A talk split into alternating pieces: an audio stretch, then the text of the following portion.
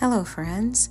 Thank you for joining me for another episode of reciting the Gospel of John a few verses at a time.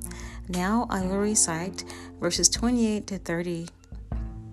These things were done in Bethabara beyond Jordan where John was baptizing.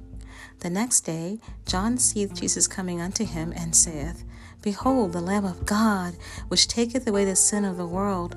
This is he of whom I said, after me cometh a man which is preferred before me, for he was before me.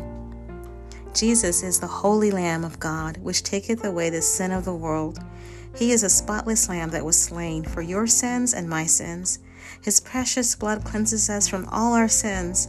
So we can come to Jesus and he will wash us clean every time. In fact, it says that if any man be in Christ, he is a new creation. All the old things are passed away. Behold, all things become new. That's it for today. God bless you in your Bible reading. May we hide God's word in our hearts